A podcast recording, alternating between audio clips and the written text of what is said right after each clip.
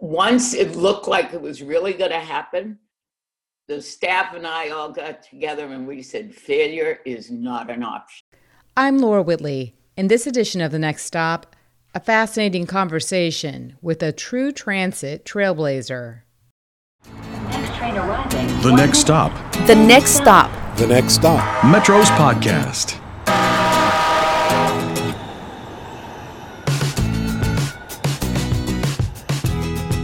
I'm very pleased to welcome today's guest, Ms. Shirley DeLibero. She is Metro's former CEO, among many other things, known to many as the Queen of Transit, and to some a very fortunate few, Mom and Grandma.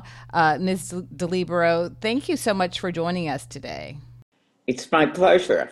We are recognizing you here at Metro this month during Black History Month as a transit trailblazer, and that's truly what you have done during your career, not just here at Houston, but really all over the country. Here in Houston, you oversaw the construction and early operation of Metro Rail, and you blazed trails in so many places, really shattering gender and racial barriers through your career. I'm interested to know how you would describe that drive to not allow those barriers to stop you. Well, how I got into the business anyway was strange. I was divorced and had two children, and I was a product line rep for a company called Digital, and probably before your time, when they had the computers were probably the size of a room. And my mother told me that I would have to get a job where I was staying in Boston and not traveling, because in that particular position, I was traveling a lot.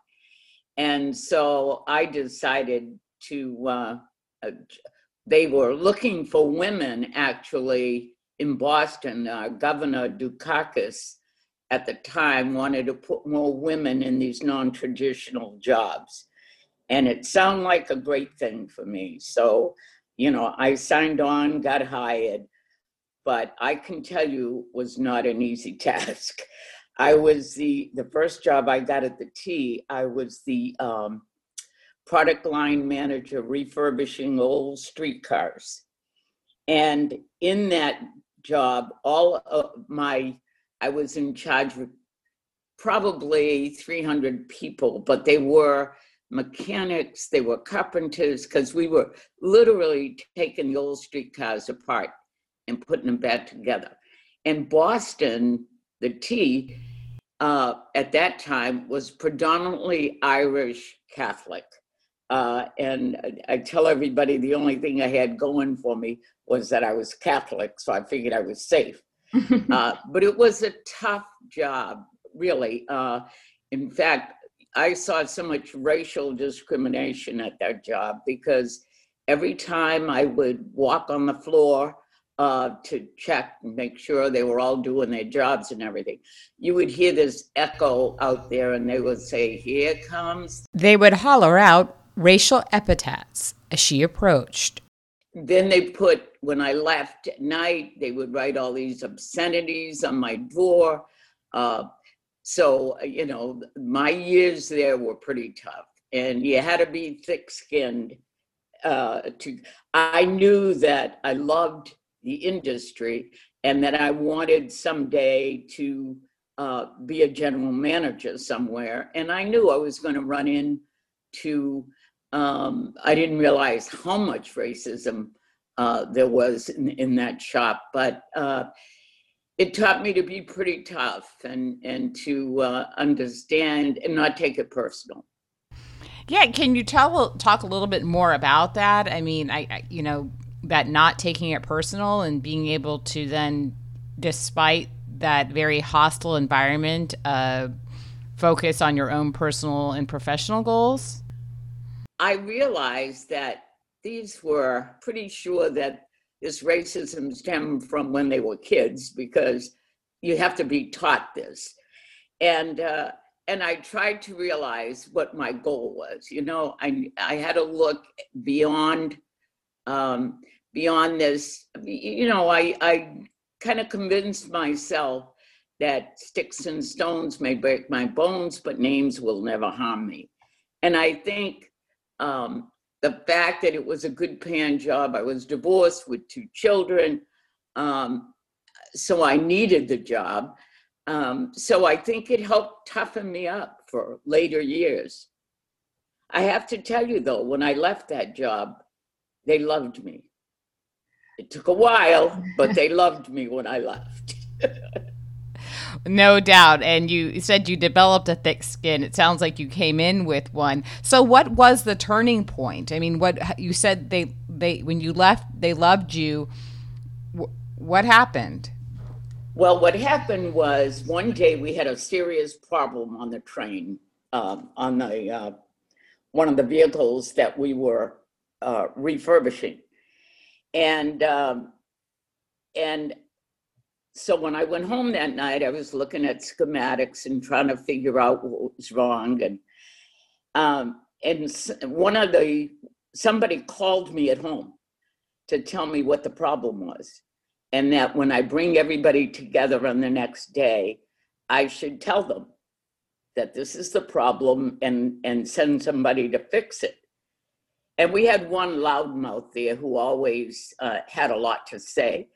And this guy said, you should have him go and fix it.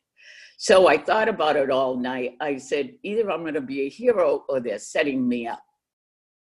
And my mother used to instill in me that there are good people out there and there's good in everyone, which sometimes I found hard to believe. Mm-hmm. But anyway, I decided on my way into work that I was gonna trust this person. He wouldn't give me his name or anything. And so when I got there, I got everybody together and I told them what I thought the problem was. And the loudmouth that said, oh yeah, she thinks she knows everything. You know, she doesn't know what she's talking about. I said, well, you go down and this is what I think the remedy is. And I did verbatim what the guy told me on the phone. And I was dying because I said, oh my God, if this doesn't work, I'm gonna be the biggest jerk. And about 20 minutes later, so it solved the problem. I never, ever found out who this person was, and I gained their respect.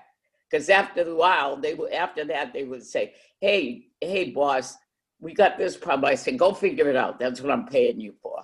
So they thought so I think the reason that they eventually respected me and the name calling stopped was because they thought, you know, like I was one of them and knew my stuff. Wow. Well, and it sounds like you're saying that you then empowered your staff to be problem solvers. And is that a practice that you carried with you throughout your career in management and across the transit agencies you worked? Right. I always allowed people to do their own thing. I mean, it was very important to me that you know, that I learned. I mean, I read schematics and I learned about the vehicles, but I also empowered them to do their thing. I mean, that's what they were hired for. That was their expertise. And the real reason that I did after that was because nobody was calling me and giving me any more directions. So they had to figure it out. No more anonymous tips, right? Right. No more anonymous tips. So what was it about public transit that, you know, caught you in your imagination and sort of turned the trajectory of, you know, just a kind of a good paying job into something that you wanted to be a profession? Because before that, I was in the manufacturing world and then, you know, at Digital where I was a product line rep. And, you know, what I felt about transportation was that transportation is very important for the economy, for people to be able to go to their places of worship, to the doctors, to the market. And I felt like every night when I came home, I felt good about it, that we're helping people move. And that meant a lot. It was very rewarding to me. Absolutely. I can identify. Actually, I told you my colleague, Monica Russo, and I are on the line, and we often talk about that, just how impactful and meaningful the work is working in public transit. That's true. Can you tell me a little bit about the steps you took in terms of your strategy and staying on course to reach your goal of being a GM? So I put together in my mind a 5-year plan. And my plan was, if I was at any one of these places more than 5 years and I didn't get promoted, it was time to move on. Because I really wanted to be able to learn all the modes. And learn she did, building a career after leaving Boston that included stops in Washington, D.C., Dallas, New Jersey, and eventually, after much success, a stop in Houston. And that started with a call from Mayor Lee Brown. Can you tell me about that? Yeah, Mayor Lee Brown called me and he said, you know, I want my legacy to be light rail here in Houston. And I said, good luck. I said, you guys have been trying for 30 years to build it. It ain't going to happen. And he said to me, well, if Dallas can do it, Houston can do it. And I said, well, good luck. He said, well, but everybody I talk to, when I say, you know, who should we bring here? Your name keeps coming up. I said, well, flattery will get you nowhere. I said, I appreciate, you know, I said, because I have worked very hard to do good jobs at every transit authority I've been. I said, but my goal is to retire from here.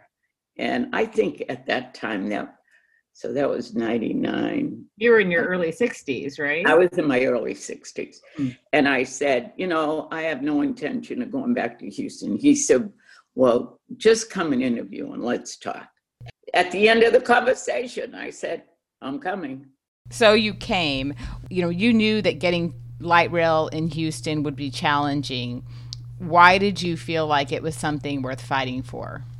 So it was tough, but the mayor was so emphatic about this being his legacy and wanting to do that we all pitched in. And I can tell you, we worked our butts off to get this thing to happen. And once it looked like it was really going to happen, the staff and I all got together and we said, failure is not an option. It was very rewarding. And it was I probably had, as I say, talented folks, and everybody worked. You know, we knew nobody could go on vacation. So those 5 weeks I had didn't mean anything because we were all working to make this happen. The groundbreaking was actually 20 years ago next month. Wow. Yeah. Jesus. That's right. Wow. Time flies when you're having fun. It certainly does. What do you recall from that time? And that day was a fabulous day. First, you know, my kids got to see what I do for a living and really appreciate it. They were like, wow, Ma, you built this? You know, so I was a hero for a day. And, you know, it was very gratifying to see the people that were out there that, you know, everybody says, well, you're going to open on January 1st. No one's going to come out there. I said, you want to bet? We'll have a mob out there because it was something new for the system. And we picked a very state-of-the-art, sleek vehicle that kind of went in with Houston and the spaceships and the whole bit. So it was a glorious day. And it was funny because the night before the opening, I talked to the mayor and I said, you know, I've never built anything from start to finish, and I would love to drive that first car out. And he laughed at me and he looked at me and he said, get over it. So he drove the first car out, which was appropriate. So it was a great day. It was a beautiful day out. And you know, the funniest thing is we had a VIP car that was supposed to be just, you know, the mayors and all the mucky mucks in that first car. And as a result, some people snuck in that car. So it was really loaded. And I was nervous as hell because I know you have a weight restriction, and it looked like we were way beyond that. And so the mayor was up front in the seat, and there was an operator directing him how to go. It was taking a long time for the train to move, and I was like, oh, please, God, let this train move. And just as I said that, it moved. And we went on our way, and it was a fabulous opening. No doubt. How do you think that the obstacles and barriers that you broke throughout your career prepared you to break this barrier at Metro and in Houston in terms of the opposition that there was to this type of transit expansion? I think by the time I got to Houston, I was hot-headed Hannah, and I wasn't taking no for an answer. And I went to all the community meetings, and some of them we got beat up pretty badly. But I knew that, number one, Houston needed light rail. Yeah, the hospital there. This was a perfect first line. Several people said, oh, you should put it on Fannin downtown and not on Main. And I'm like, no. I said, we're putting it on Main because once we build this system, this city is going to flourish. Rail, it stimulates the economy. I said, it's very different than bus because you can move a bus stop anywhere. The rail, once you put it down, is pretty stationary. And so developers will want to build around it because they know the rail's not going anywhere. So I think I kind of convinced him. I know I convinced him to go on Main Street and then on Fannin further up because of all the hospitals there and the hospital workers and I swear to God, we started every meeting saying failure's not an option. Failure's not an option. Yeah. And what you say is true. I mean, now we're looking, we're up to 3 different lines and, you know, continue to get feedback that the property values in terms of how much they've grown. You're right. It truly has been transformative. You have since retired and have been honored in the Hall of Fame by the American Public Transportation Association and have scholarships in your honor. And have that building in my name down there. The building in your name. Oh my God, I was so excited when we at my last meeting there with the board, they gave me this proclamation and they gave me a pen and something. And I was walking away and the chairman said, you don't want this? And it was a picture of the building with my name on it. And I cried like a baby. But and it is my wallpaper on my phone. It is on my computer. That building is everywhere. You know, I'm just interested to know, you know, in this month, Black History Month, and even in this time where there's so many more conversations in the public discourse about systemic racism and how we deal with that, you know, as a country and as people, how do you view things and what is your advice? You know, it's tough because Boston is, you know, Boston's always been known for its lack of diversity and its racial problems. And so I grew up with them, really. But I don't know. I think it's ignorance. You know, people, I just try to find the good in everybody. I mean, you know, and that's the thing my mother taught me when I was little, but I've never allowed myself to think any different. So when, you know, when I ran into these things, or even now when I talk to folks that I know. One of the things, though, I read about you is during your career in management, and you talked about it, you know, you said you grew up largely in a multicultural environment there in Boston, but you worked to bring down those barriers within your staff, kind of bringing folks together. I understand through like dinners at your house. Could you tell me about that and how that, the role that played? So much fun. We used to have the United Way, and the employees would, you know, donate to the United Way. And I decided that we were going to have a drawing, and all the money was going to go to the United Way, but we were going to have a drawing. People had to put their money in there. And I was going to pick 5 people, and I didn't care if they were in management or if they were the janitor. It did not matter. And I was going to have a dinner at my house, and I was going to do the cooking. So it wasn't going to be one of these where you cater, and I was going to do it. So I had, 1 year I had a bus operator, a black bus operator. I had a white mechanic. I had an Asian, I think she was a lawyer there at the time, but we had a really mix of people, and it was awesome. And they saw me in a different element. They saw me cooking and waiting on them, and it became such a hit that I did it every year till I left. And it gave me a good opportunity to talk to different people and find out their background and what enticed them to come to Metro and the whole bit. So it was very rewarding for not only them, but for me.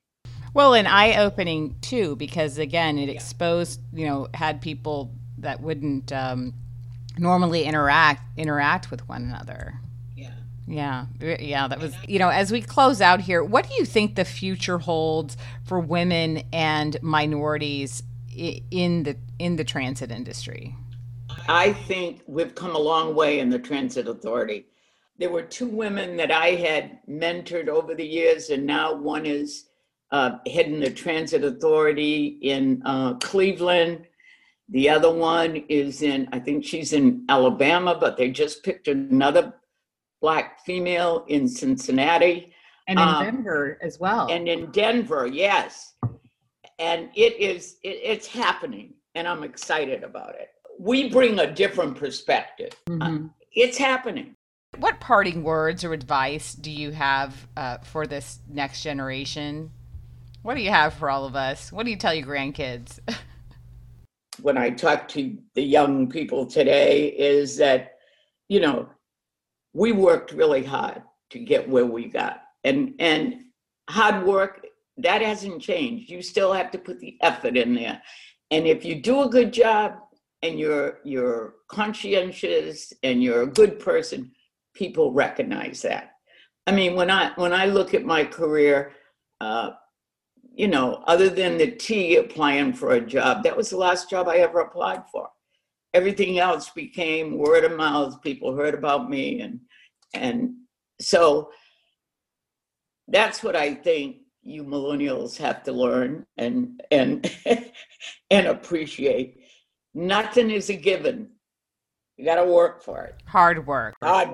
Thank you so much for your contributions, Shirley DeLibero, our Metro Transit trailblazer. Thank you so much for joining The Next Stop today. You're welcome. And the next time I come to Houston, I'm going to come and visit you. That would be fantastic. That would be lovely. I look forward to meeting you, and hopefully we'll be able to travel here before too long. I know. And you know, the funniest thing is I tell everybody the transit career has been great to me. I can live very comfortably now. But I also say that every one of the transit properties that I work, I leave a little of my heart there. And I think what I love about it is I was in Washington maybe 2 years ago, and I was crossing the street, and I was with some other people. The bus driver pulled over to the side of the road, bus full of people, which he shouldn't have done, got out, Mr. DeLibero, and give me a big hug. Oh. And that's the stuff that that's the most rewarding. I mean, it was rewarding being able to provide service to make people's lives easier, but also the many, many wonderful employees that I've had over the years, because I tell everybody, without them, I couldn't have done it. No one person can do this. You need a village, and I had not only a great village, but very conscientious people. See, when I talk about it, I get teary-eyed.